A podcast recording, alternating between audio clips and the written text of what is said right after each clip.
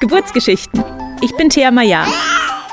In diesem Podcast erzählen Frauen von ihrer Schwangerschaft, der Geburt und dem Wochenbett. Herzlich willkommen zu einer weiteren Folge vom Geburtsgeschichten Podcast. Mein heutiger Interviewgast ist Katja. In der letzten Folge haben wir von Katjas Mama Dani gehört, die uns von der Geburt von Katja erzählt hat. Und es freut mich sehr, dass wir die Geschichte heute weitererzählen können. 23 Jahre später hat nämlich Katja dann ihr erstes Kind zur Welt gebracht im berüchtigten Corona-Jahr 2020 und sie erzählt uns heute von ihrer Schwangerschaft und der Geburt während der Pandemie. Hallo und herzlich willkommen, Katja. Schön, dass du dir heute die Zeit genommen hast, uns deine Geburtsgeschichte zu erzählen. Ja, hallo Thea, schön, dass ich dabei sein darf.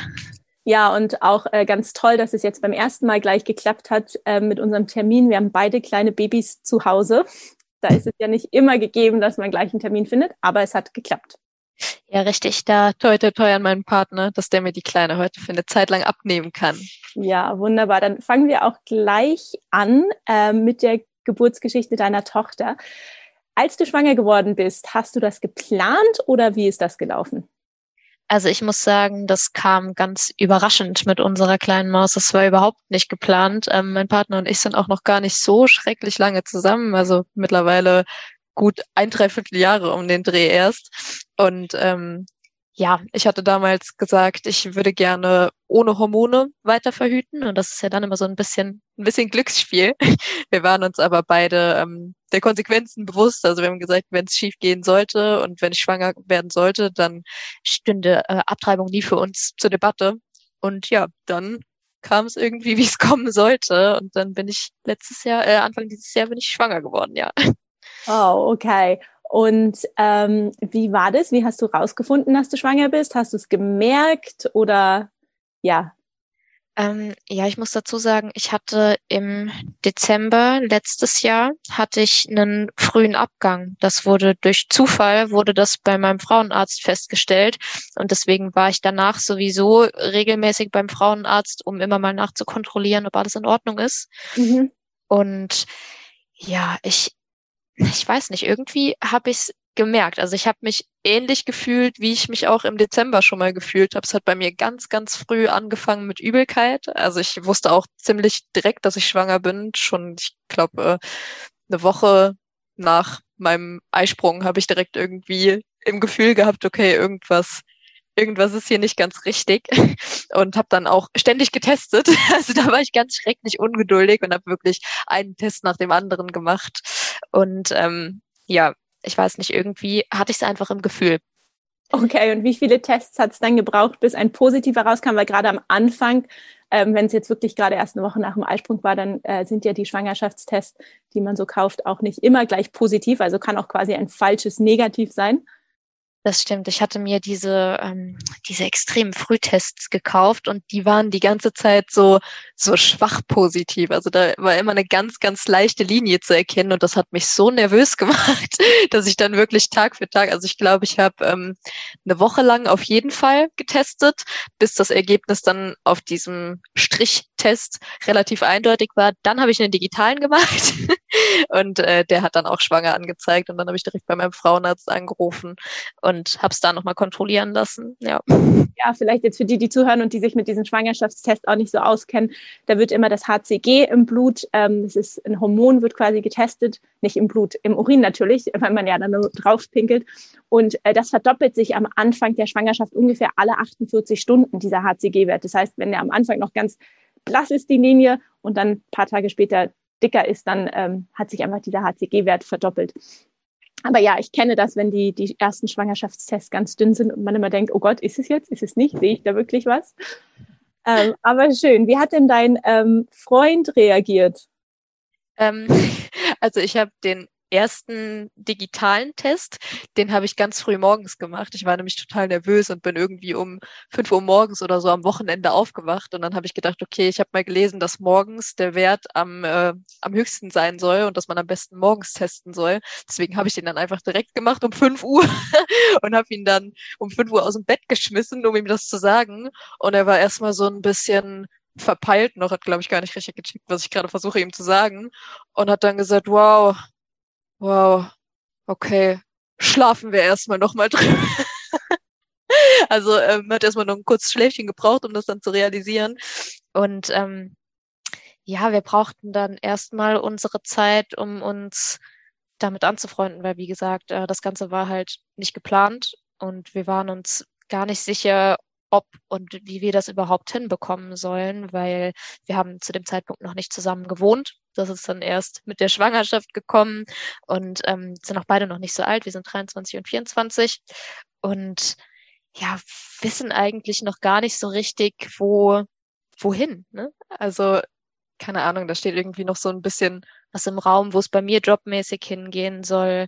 Ähm, er arbeitet aktuell im Familienbetrieb und weiß halt auch nicht, ob er das irgendwann mal übernehmen möchte und wie das bei denen weitergeht. Und es gibt eigentlich noch so viele andere Sachen, die für uns noch zu klären wären.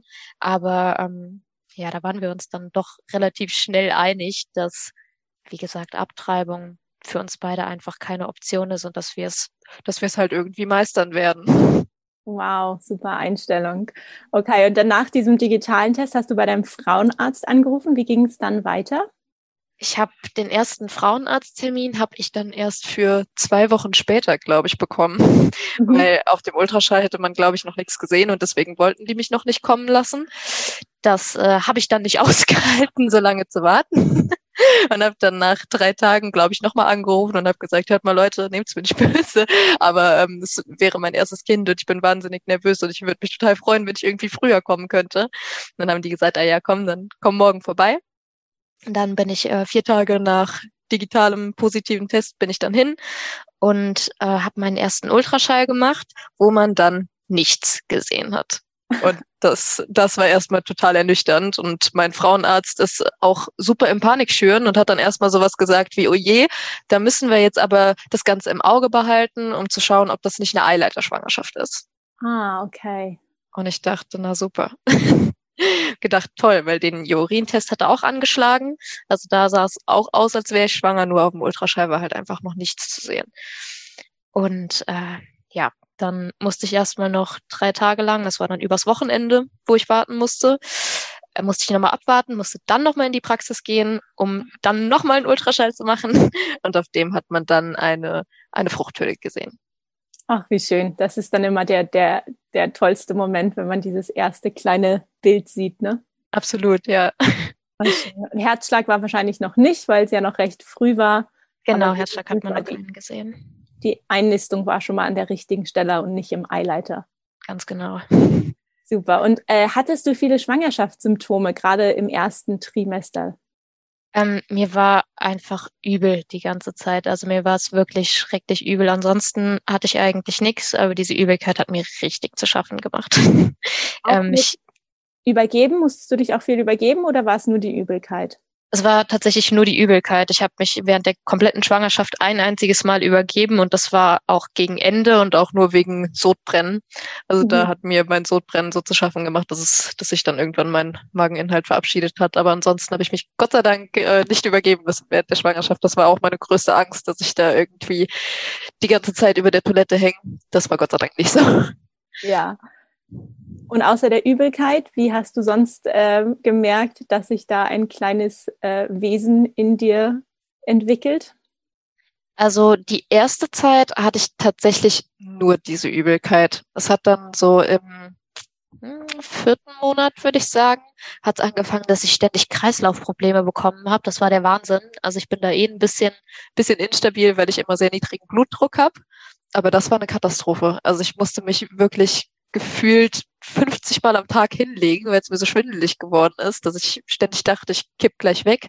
Dann äh, bin ich auch einmal zu Hause irgendwie im Badezimmer bin ich weggekippt und dann hat mein Partner mich zu meiner Mutter nach Hause gefahren, weil er gesagt hat, er traut sich ja gar nicht mehr, mich alleine zu Hause zu lassen, so wie ich die ganze Zeit darum hänge. Ähm, ja, also das war schon echt übel zeitweise. Wow, warst du dafür dann auch in ärztlicher Behandlung oder ähm, ähm, hast du das einfach so laufen lassen? Ich habe mit meinem Frauenarzt drüber gesprochen, aber er hat gesagt, gerade bei Frauen, die mit niedrigem Blutdruck zu tun haben, würde das öfter mal vorkommen. Es wäre auch an sich, also klar, umkippen sollte man jetzt nicht unbedingt, aber ähm, ansonsten wäre es tatsächlich nicht dramatisch, wenn ich den Blutdruck so niedrig hätte. Wäre eigentlich sogar besser, als ihn zu hoch zu haben. Von daher hat er da tatsächlich auch nichts gemacht dann. Ja, das ist natürlich immer in der Schwangerschaft. Bei hohem Blutdruck wird ja immer schnell ähm, dann auch mit der Schwangerschaftsvergiftung geschaut, weil das ja auch zusammenhängt ähm, ist ja quasi gut, wenn du dann quasi auf der entspannteren Seite warst von dem Spektrum. Ja, das stimmt. Genau.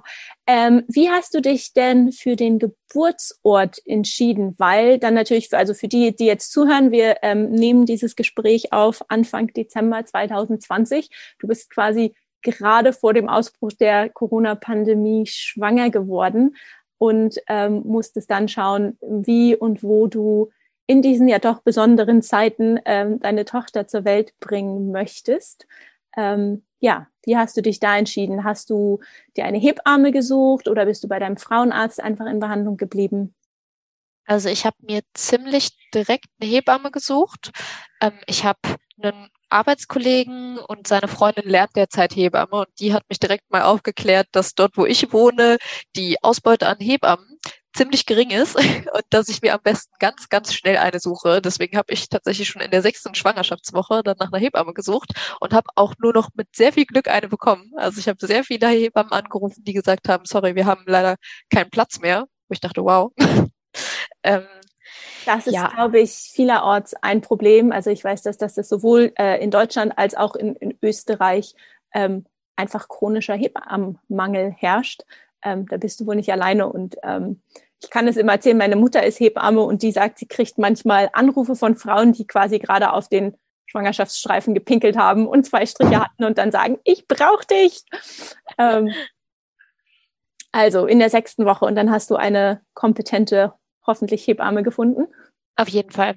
Also die hat mir auch die komplette Schwangerschaft trotz Corona äh, immer zur Seite gestanden die war jederzeit telefonisch erreichbar und keine Ahnung, also das war wirklich praktisch, weil du, äh, wenn du dein erstes Kind kriegst und noch so gar keinen Plan von irgendwas hast, meine Mama wohnt halt auch nicht hier, die kann halt auch nicht eben mal schnell vorbeikommen, wenn irgendwas ist. Deswegen war das super praktisch, sie zu haben, muss ich wirklich sagen. Und ähm, ich habe es dann zum Ende hin auch so gemacht, dass ich mich abwechselnd von meinem Frauenarzt und von meiner Hebamme betreuen lassen habe. Also ich habe mehr Hebammenbetreuung, glaube ich, in Anspruch genommen, als ich beim Arzt war weil, ähm, ja, ich weiß nicht, ich habe mich bei ihr einfach wahnsinnig gut aufgehoben gefühlt.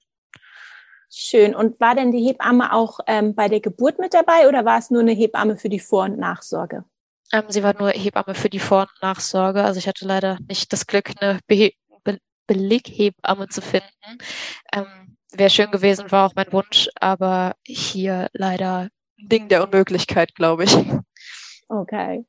Ja, und, und Sorry, ja. ja. da haben wir uns gerade gegenseitig ins Wort gefasst. Ähm, wie ähm, hast du dich denn dann für deinen Geburtsort entschieden? Ja, das war eigentlich tatsächlich mehr Zwang als Entscheidung. Also ich wollte eigentlich unbedingt im Geburtshaus entbinden. Das war für mich direkt klar, als ich schwanger geworden bin, dass ich ganz dringend in ein Geburtshaus gehen möchte. Ich bin nicht unbedingt ein großer Fan von Krankenhäusern und ähm, habe mich da ganz früh schon schlau gemacht, wo ich da hingehen könnte. Und meine Hebamme hat dann gesagt, hör mal, das reicht aber, wenn du in der so und so vierten Woche, ich glaube in der 30., 25. Woche da anfragst, ob du kommen kannst, weil vorher vergeben die dir sowieso keine Termine, sagen die sowieso nicht ja oder nein. Dann habe ich gedacht, okay, dann warte ich eben noch ein bisschen und ähm, habe dann aber einen Tag zu lange gewartet, weil wegen Corona hatten die ganz, ganz begrenzte Plätze in diesem in diesem Geburtshaus. Also da war dann irgendwie, dadurch, dass die ganzen Hygienevorschriften und weiß ich nicht was durch Corona so verändert waren, konnten die nur noch sehr begrenzt Frauen aufnehmen und konnten mich dann leider nicht mehr mit reinnehmen.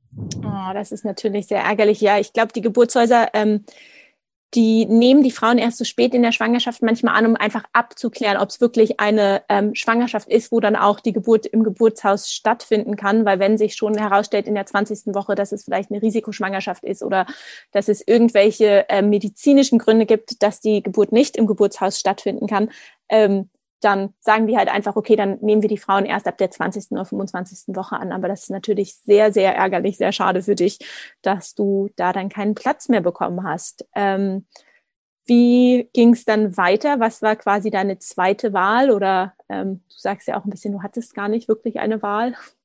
Genau, also für mich ging es dann schlussendlich zur Geburt ins Krankenhaus, weil ich hatte mich, nachdem mein aus fürs Geburtshaus dann klar war, hatte ich mich zwar nochmal erkundigt, ob es in meiner Umgebung irgendwelche Hebammen gibt, die eine Hausgeburt betreuen würden.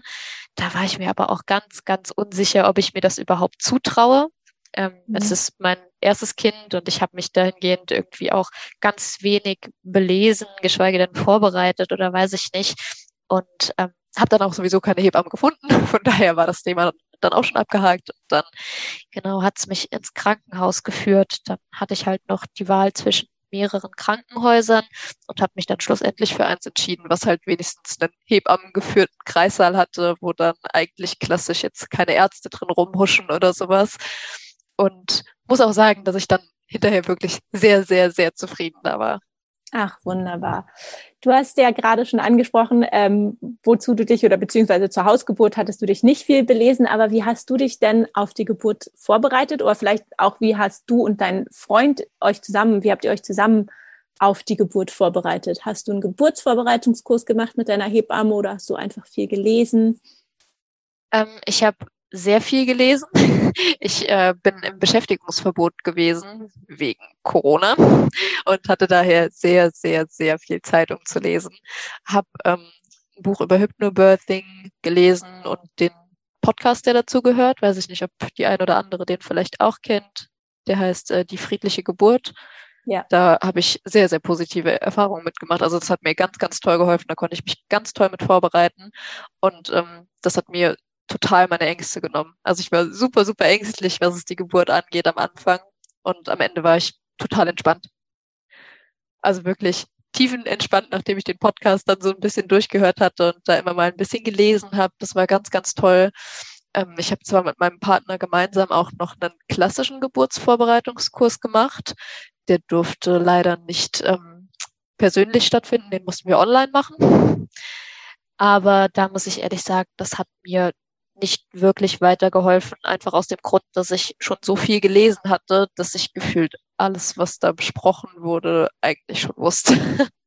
Ja, manchmal können ja die Geburtsvorbereitungskurse dann aber auch ganz gut für die Partner sein, die vielleicht noch nicht so viel gelesen haben, äh, dass die einfach auch ein Gefühl dafür kriegen, wie es dann ablaufen wird unter der Geburt. Das kann ich mir vorstellen. Also da waren auch alle Damen, die da waren, hatten ihre Partner dabei. Ich fand das auch total schön eigentlich, sich da so ein bisschen wenigstens sehen zu können. Wir haben das auch über Zoom dann gemacht und dann hast du die anderen Paare wenigstens so ein bisschen gesehen und man konnte sich trotzdem irgendwie so ein bisschen miteinander unterhalten. Das war eigentlich ganz nett. Nur ich glaube, ich hatte meinen Freund einfach schon so viel vollgetextet mit allem, was ich so wusste, was ich so gelesen habe und was ich gerne hätte, was ich gerne nicht hätte. Also der war schon äh, bestens informiert, bevor wir den Geburtsvorbereitungskurs machen konnten.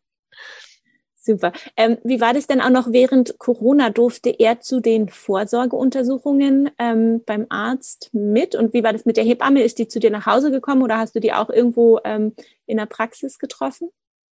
Meine Hebamme ist zu mir nach Hause gekommen. Das wäre auch kein Problem gewesen, wenn mein Partner dabei gewesen wäre. Er war da allerdings meistens arbeiten, wenn sie da war. Und zu den Terminen beim Arzt ist er allerdings immer mitgekommen. Das fand ich total schön, wie die das gemacht haben. Also die haben die Freunde eigentlich immer mit reinkommen lassen, die Partner mit reinkommen lassen.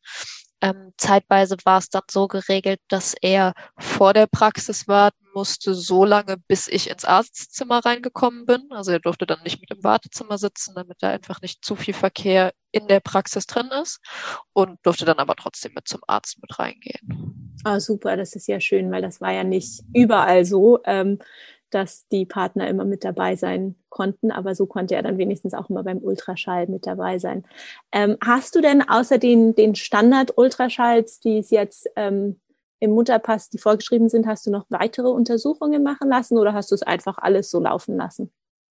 Ähm, ich habe, das Einzige, was ich zusätzlich gemacht habe, war ein Test auf Toxoplasmose.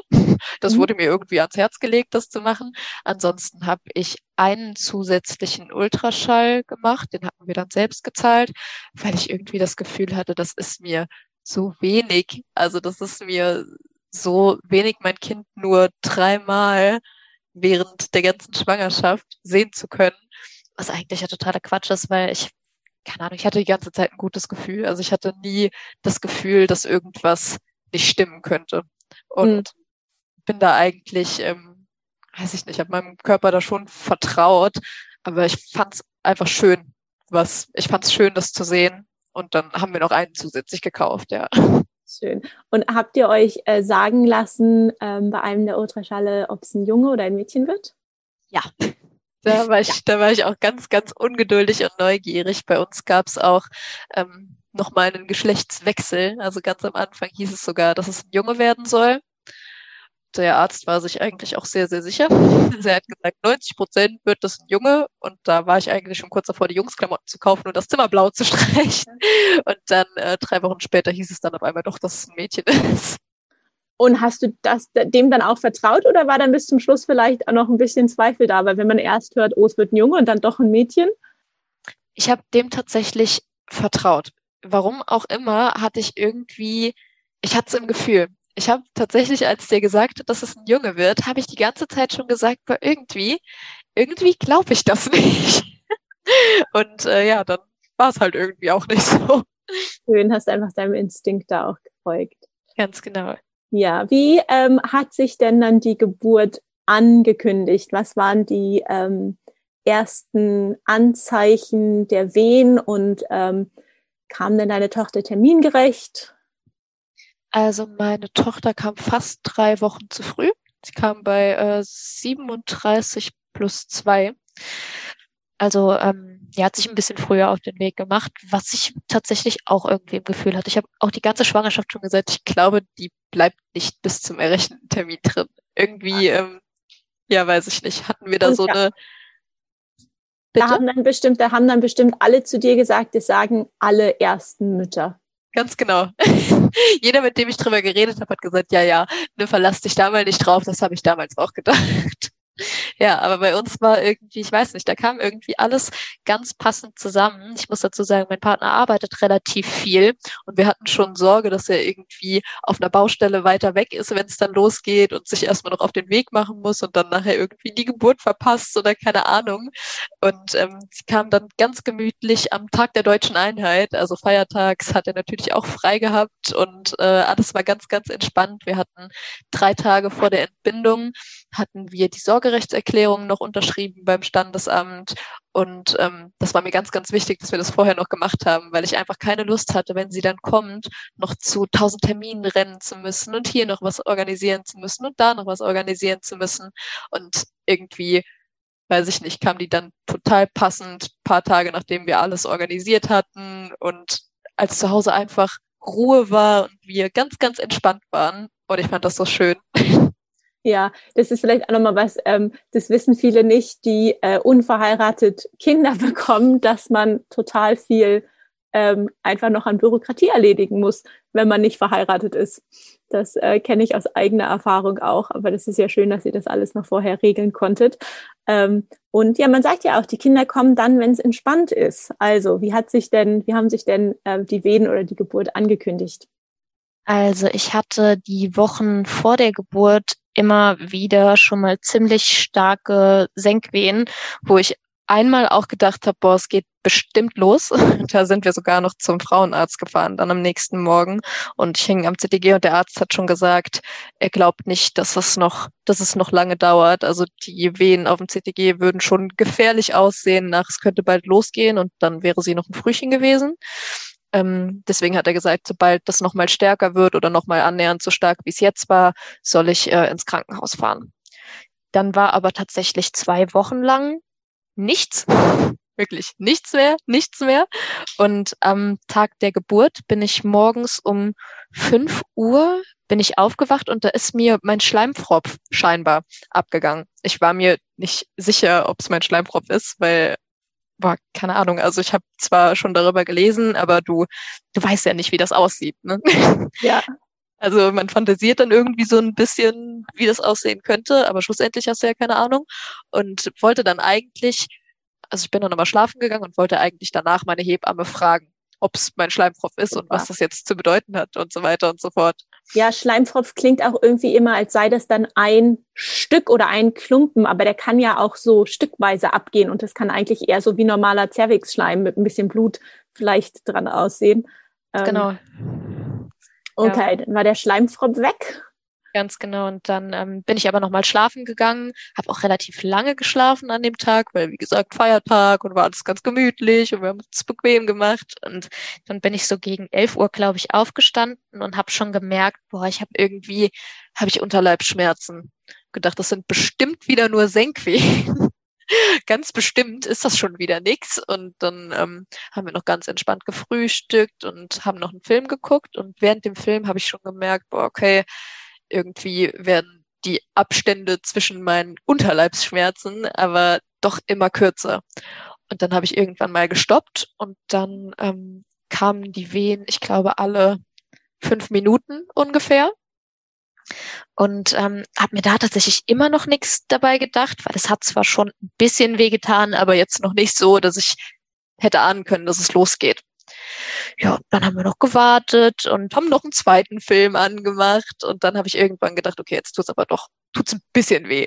Und dann ähm, bin ich mal ein bisschen Treppen gelaufen und bin mal unter die Dusche gegangen und wollte gucken, wie es sich verändert, habe meinen Bauch so ein bisschen warm gehalten und es wurde aber einfach nicht besser. Und ich kannte das eigentlich so, dass wenn ich duschen gehe oder wenn ich baden gehe, den Bauch schön warm halte, den Rücken warm halte, dass es dann eher wieder schwächer wird mit den Schmerzen.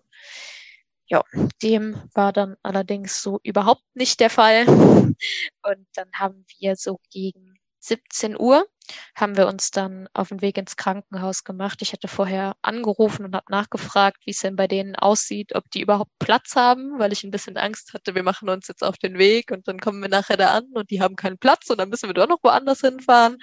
Ähm, die haben aber gesagt, alles ganz entspannt bei denen und ich soll, wenn ich das Gefühl habe, dass es losgeht, soll ich einfach kommen. Und ja, dann sind wir losgefahren und die Hebamme, die mich in Empfang genommen hat, hat mich dann auch direkt ans CTG gehängt und hat dann auch gesagt, okay, ähm, ihr bleibt heute auf jeden Fall mal hier. Ja, genau. Und hat jemand äh, die Hebamme äh, den Muttermund untersucht? Ähm, tatsächlich am Anfang noch nicht. Also ich glaube, wir waren schon zwei Stunden da, bis dann das erste Mal mein Muttermund untersucht wurde. Ich hatte die erste Zeit am CTG hatte ich einen wahnsinnig hohen Puls. Also mein Puls war die ganze Zeit bei, äh, lass mich nicht lügen, 140 um den Dreh. ähm, ich schau mal kurz, ich habe meinen Geburtsbericht habe ich mir mit hier hingeholt, falls ich ein bisschen, falls ich ein bisschen rauskomme. Ähm, und da steht das alles drin. Genau, mein Puls lag durchschnittlich bei 130 bis 140 am Anfang, als ich angekommen bin. Warst wahrscheinlich sehr aufgeregt. Ich war extrem aufgeregt. Also wie gesagt, in der Hauptsache eigentlich, weil ich kein Fan von Krankenhäusern bin. Gar nicht mal, weil ich so dachte, oh Gott, es geht los, es geht los, was soll ich machen, was soll ich machen? Sondern einfach, weil, weil Krankenhaus. ich kam da an und habe direkt gedacht, ach nee, bitte nicht. Ja. Ja, so war das so ein bisschen. Und dann waren wir tatsächlich erst mal zwei Stunden da, bis ich mich ein bisschen entspannt hatte. Und ähm, dann kam eine Ärztin und hat einen Ultraschall nochmal gemacht. Ich glaube, das hatte die Hebamme angefordert wegen meinem schrecklich hohen Puls, weil die ähm, wahrscheinlich mal gucken wollten, ob mit dem Baby aber trotzdem alles okay ist da drin oder ob es irgendwie danach aussieht, dass irgendwas doch nicht in Ordnung ist. Aber ähm, dem Baby ging es wunderbar. Es hatte auch einen niedrigeren Puls als ich. Und ähm, ja, das war alles in Ordnung. Und danach wurde dann das erste Mal nach dem Muttermund geguckt. Und da war der zwei Zentimeter ungefähr offen. Okay. Also alles noch ganz entspannt, ganz gemütlich. Und dann haben wir gefragt, ob es okay ist, wenn wir ein bisschen laufen, weil ich fand das irgendwie extrem unbequem zu liegen oder zu sitzen. Das hat mir überhaupt keine, keinen Spaß gemacht zu der Zeit. Deswegen wollte ich mich unbedingt noch ein bisschen bewegen, solange es noch ging. Und ähm, dann sind wir erstmal auf Station gegangen und haben unser Zimmer schon mal bezogen. Wir hatten uns nämlich für den Fall, dass wir über Nacht bleiben würden, haben wir uns äh, die Möglichkeit gesichert, dann Familienzimmer zu beziehen. Sehr Weil, gut, ja. ja, genau, zu der Zeit jetzt war es halt einfach so geregelt, dass der Partner zur Geburt hätte bleiben dürfen, hätte danach allerdings direkt gehen müssen und hätte drei Stunden am Tag, glaube ich, zu Besuch kommen dürfen. Und das haben wir einfach gesagt, ist uns persönlich zu wenig. Das reicht uns nicht. Also ich bin der Ansicht, dass es genauso wichtig ist, dass das Kind gut mit dem Papa bonden kann und deswegen haben wir gesagt, wir holen uns auf jeden Fall ein Familienzimmer, falls wir da bleiben sollten, weil eigentlich wollte ich gerne ambulant entbinden, wollte schön mein Kind kriegen und dann wieder nach Hause fahren. Aber ähm, ja, wir sind dann tatsächlich auch über Nacht geblieben und hatten dann in der Zeit unser Zimmer schon beziehen können, sind dann noch ein bisschen über den Gang spaziert, ich glaube eine Stunde lang oder so. Und als wir dann zurück in den Kreissaal sind, hat die Hebamme nochmal meinen Muttermund untersucht und dann war der auf einmal dann auch schon acht Zentimeter offen. Oh, wow. Und wie viel, wie viel Zeit war da jetzt dazwischen? Eine Stunde. Eine Stunde von zwei auf acht Zentimeter. Wow.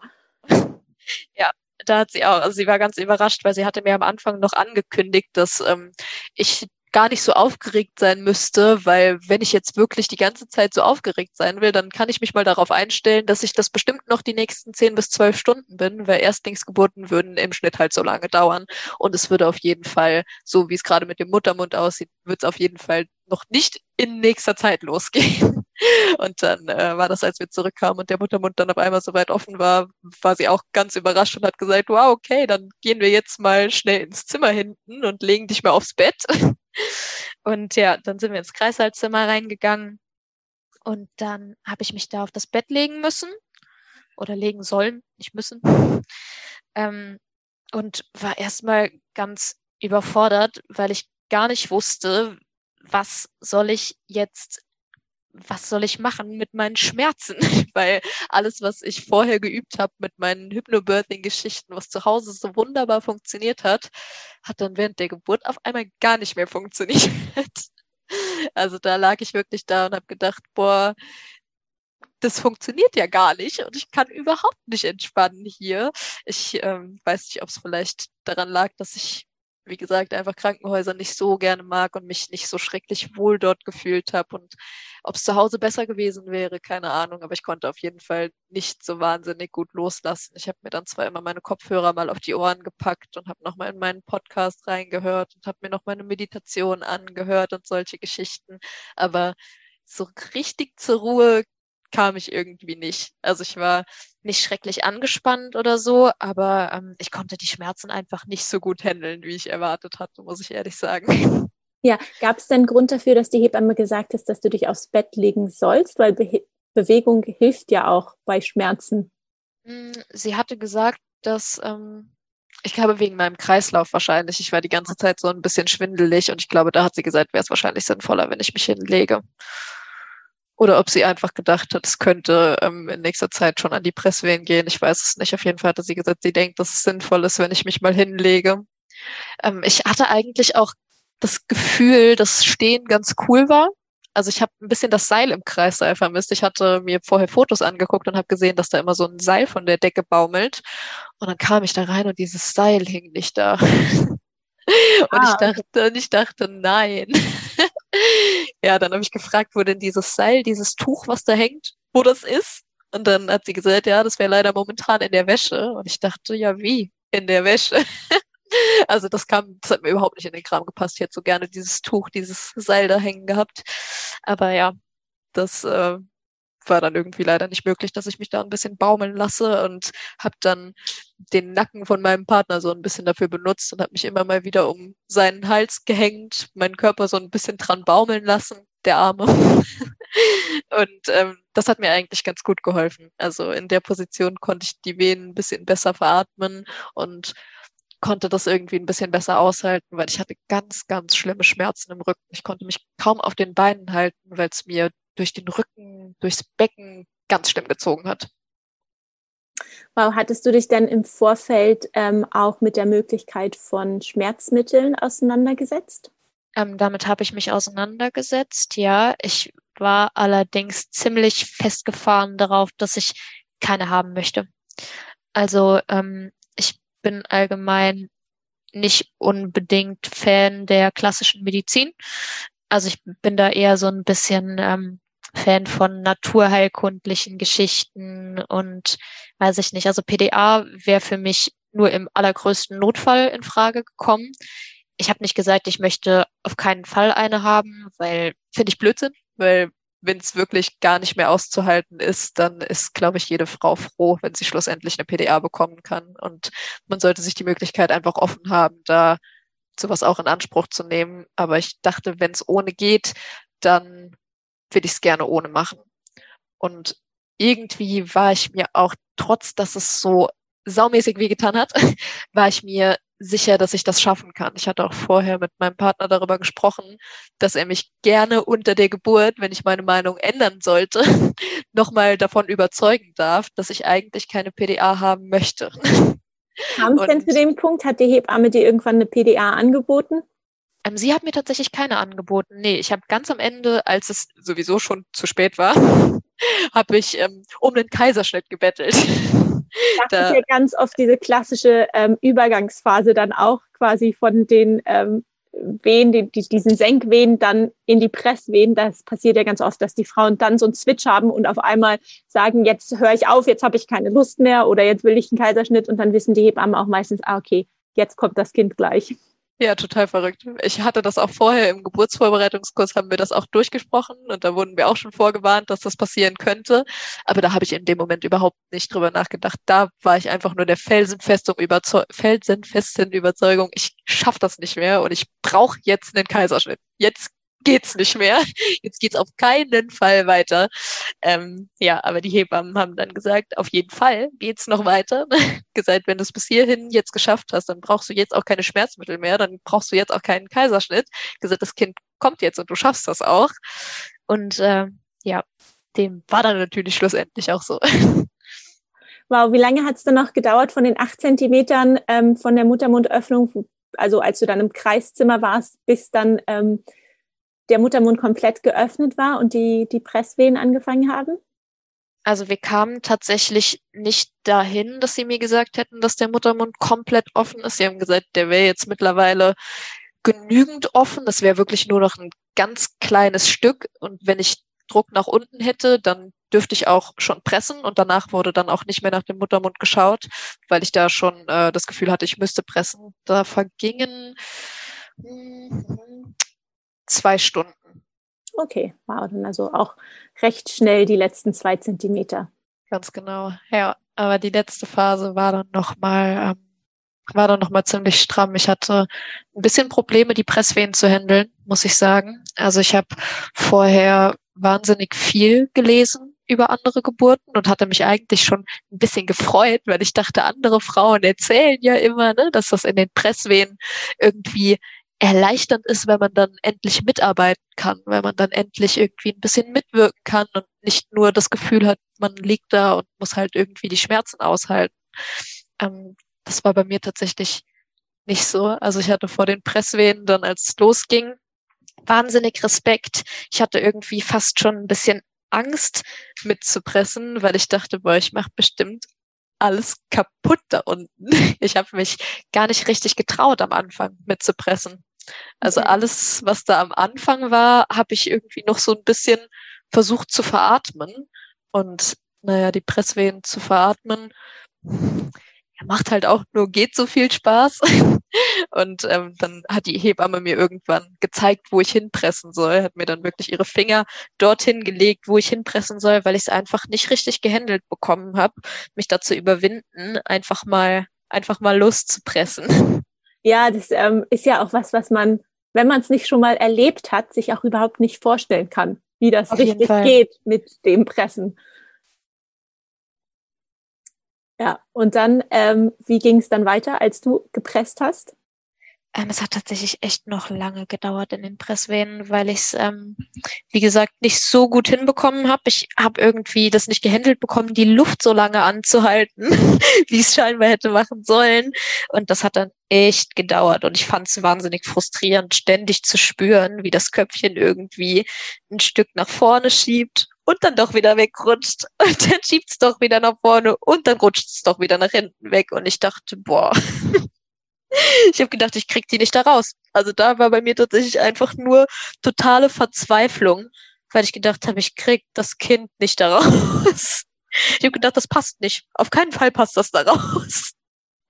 Oh wow. Vielleicht jetzt auch ähm, gerade für die, die ähm, nicht so viel ähm, über die Geburt wissen und sich vielleicht gerade wundern, das ähm, höre ich immer wieder, dass Frauen das gar nicht wissen vor der Geburt, aber ich vermute, du hast ja viel gelesen, dass du es das auch wusstest, dass es tatsächlich so passiert, dass das Köpfchen manchmal schon ein Stückchen rauskommt, zu sehen ist und dann, wenn die Wehe aufhört, sich wieder nach oben zurückzieht und dann wieder rauskommt und sich dann wieder zurückzieht.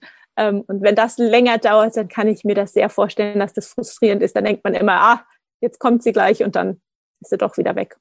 Ganz genau. Vor allem ähm, die Hebamme hatte mir halt auch schon gesagt, sie, sie spürt schon das Köpfchen und dass sie, dass sie gleich da ist und dass ich einfach weiterpressen soll. Und ich dachte, oh mein Gott, ich habe gedacht, wie kann es sein, dass die so nah am Ausgang ist und ich krieg die nicht da raus. das war so furchtbar. In welcher Position warst du denn während der Presswehen? Warst du dann immer noch auf dem Bett oder also hast du gelegen oder gekniet?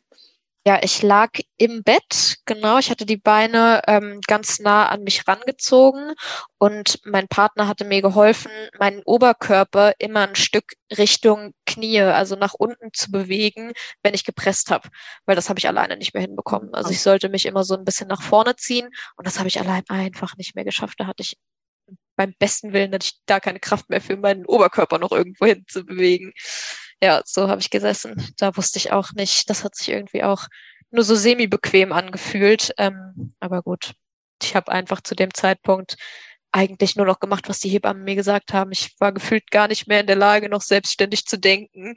Ähm, deswegen habe ich da einfach befolgt, was die mir gesagt haben und irgendwie hat es ja dann auch funktioniert. Wunderbar. Und dann irgendwann ähm, kam erst das Köpfchen raus oder gleich ähm, der ganze Körper mit. Das ist ja auch manchmal unterschiedlich. Manchmal schießen sie ja so raus und manchmal dauert es dann noch ein paar Presswehen, bevor der Körper nachrutscht. Wie war das bei euch? Ja, tatsächlich kam erstmal das halbe Köpfchen raus. also sie ist dann äh, nochmal stecken geblieben tatsächlich. Und da habe ich die Megamotten gekriegt. Da war der halbe Kopf draußen und dann kam erstmal keine Wehe mehr. Und ich glaube, das hat, ich müsste jetzt nochmal nachlesen, ich glaube, es hat tatsächlich sieben Minuten gedauert zwischen äh, der halbe Kopf ist stecken geblieben und bis dann der Körper mit rauskam. Und es hat sich nicht so lange angefühlt, aber hätte ich es gewusst, dann keine Ahnung, wie verrückt ich geworden wäre. Ähm, ja, also erstmal hat noch der halbe Kopf gesteckt und dann ist irgendwann nochmal eine Wehe gekommen. Da ist dann der komplette Rest mit rausgekommen. Hast du denn dann schon mit deinen Händen schon mal nach dem Kopf gefühlt, als er halb draußen war? Nee, das habe ich mich tatsächlich nicht getraut. also ich war auch in also zu der Zeit, ich kann mich auch überhaupt nicht mehr richtig an diese Phase der Geburt erinnern, der Geburt erinnern. Ähm, weiß ich nicht, da höre ich tatsächlich nur auf die Erzählungen von meinem Partner und auf das, was in dem, in dem Bericht drin steht, den ich mir angefordert hatte, weil ich irgendwie gar keine Erinnerung mehr an die letzten Minuten, an die letzte halbe Stunde, glaube ich, kann ich mich so schlecht erinnern. Da war ich, glaube ich, einfach nur noch so fertig. Ich bin auch zwischendurch scheinbar immer mal kurz eingeschlafen. Da war ich echt am Ende. Also ganz, ganz dunkel ist meine Erinnerung daran nur noch. Ja, und dann, als sie endlich da war, wie war das? Da war tatsächlich alles vorbei alle Schmerzen, alles war sofort vergessen. Ähm, es war auch, also sie war bester Gesundheit. Ich habe sie direkt auf die Brust gelegt bekommen und wir haben dann ganz in Ruhe die Nabelschnur auspulsieren lassen und mein Partner durfte die durchschneiden. Ähm, und da war alles vergessen. Das habe ich auch sofort zu ihm gesagt. Ich habe gesagt, das ist so verrückt, weil das ist alles, das ist alles weg. Das ist echt nicht zu vergleichen mit irgendwelchen anderen Schmerzen, weil es von einer Sekunde auf die andere einfach wie weggeblasen war. Oh, schön. Ja. Und wie lange hat es dann gedauert, bis die Plazenta hinterherkam? Mm, das hat 40 Minuten gedauert, bis die hinterherkam. Ja, ich habe gar keine Ahnung, ob das irgendwie lang ist oder ob das kurz ist, aber ähm, die Ärztin hat irgendwie schon ganz ungeduldig gewartet, hatte ich das Gefühl. Die hat die ganze Zeit unten am Fußende vom Bett gestanden und immer mal wieder reingespickt, ob's, äh, ob da noch irgendwas nachkommt, ob es dann jetzt mal kommt. Und da habe ich schon gedacht, oh Gott, ob jetzt irgendwas falsch ist. Aber die ist dann nach 40 Minuten, ist sie dann doch von alleine noch rausgekommen. Das habe ich auch gar nicht richtig mitbekommen irgendwie. Also da hatte ich am Anfang auch ein bisschen Sorge, dass das nachher nochmal wehtut, aber das habe ich ja überhaupt nicht mehr gemerkt. Ne? Die ist ja einfach nur noch rausgeflutscht.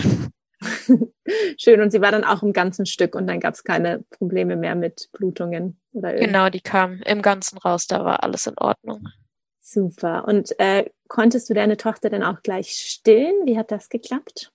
Ähm, ja, wir haben erst erstmal echt noch sehr lange gelegen. Ich glaube, wir haben anderthalb oder zwei Stunden sogar haben wir erstmal noch im Kreis einfach nur gelegen und gekuschelt und sie gehalten, weil es war relativ viel los dann auf einmal und die Hebamme, die mich betreut hatte, war alleine auf der Station und war dann echt lange weg. Und äh, dann kam sie nach zwei Stunden zurück und hat mir dann gezeigt, wie ich die Kleine am besten hinlege und äh, wie ich sie am besten stille. Und das hat aber auch direkt funktioniert. Also wir haben dann direkt im Kreissaal noch ähm, beide Brüste jeweils zehn Minuten lang, glaube ich, haben wir dann noch gestillt und das hat wunderbar funktioniert, als hätte sie nie was anderes gemacht. Ach, schön. Und ähm, stillst du jetzt noch? Deine Tochter ist jetzt, glaube ich, ungefähr neun Wochen alt, ist das richtig? Genau, ja.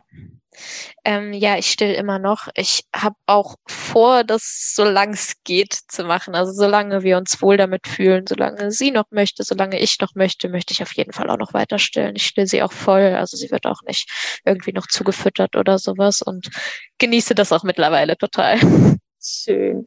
Und dann, ähm, um wie viel Uhr wurde deine Tochter dann geboren? Es war ja dann schon nachts, glaube ich, wenn ich in der Rechnung richtig mitgekommen bin. Genau, es war um 23.08 Uhr, als sie kam, was dann auch der Grund war, warum wir im Krankenhaus geblieben sind und dann doch nicht äh, das Ganze ambulant gemacht haben und noch heimgefahren sind, weil es einfach so spät dann geworden ist, weil wir noch so lange im Kreissaal gelegen haben. Und da habe ich gedacht, ach nee, komm. habe ich gedacht, nehmen wir die eine Nacht hier jetzt noch mit und bleiben dann noch im Krankenhaus. Und das war dann auch wunderbar. Die waren alle total nett und äh, die Schwestern auf Station waren auch alle total süß, waren total begeistert von der Kleinen. Und ja, war wirklich sehr, sehr schön dann doch schlussendlich. Toll. Und wie war es dann, als ihr sie am nächsten Tag nach Hause gebracht habt? Aufregend. Also das war wirklich, ähm, wirklich aufregend irgendwie, weil du ja doch nicht richtig weißt, man hat ja keine Babyerfahrung vorher, wenn man nicht irgendwie, keine Ahnung, ein kleines Geschwisterchen mit großem Altersunterschied oder so, um das man sich jetzt schon mal gekümmert hätte. Ähm, und ich wusste gar nicht so richtig, wie, wie machen wir das jetzt? Ne? Also was, was passiert den ganzen Tag? Was machen wir den ganzen Tag mit der? Aber ähm, ja gut, die hat ja am Anfang auch nichts gemacht. also wir hatten echt ein super unkompliziertes Anfangsbaby. Die hat am Anfang hat die echt nur geschlafen. Also wir mussten die echt schon äh, mit sehr viel Mühe mal wach machen, damit die überhaupt mal was trinkt. Und ansonsten hat die nur geschlafen. Also sie hat uns da, äh, hat es uns wahnsinnig einfach gemacht. Ach, sehr schön. Ja. Ähm, ja, vielen Dank, Katja, für diese schöne ähm, Geschichte, dass es trotzdem alles gut geklappt hat, ähm, trotz Corona und der Enttäuschung mit dem Geburtshaus. Sehr gerne. Vielen lieben Dank. Wenn dir die heutige Folge gefallen hat und du etwas für dich mitnehmen konntest, würde ich mich sehr freuen, wenn du diese Folge und den Podcast mit anderen teilst oder bei deinem Podcast-Anbieter eine 5-Sterne-Bewertung für den Podcast abgibst. Vielen Dank.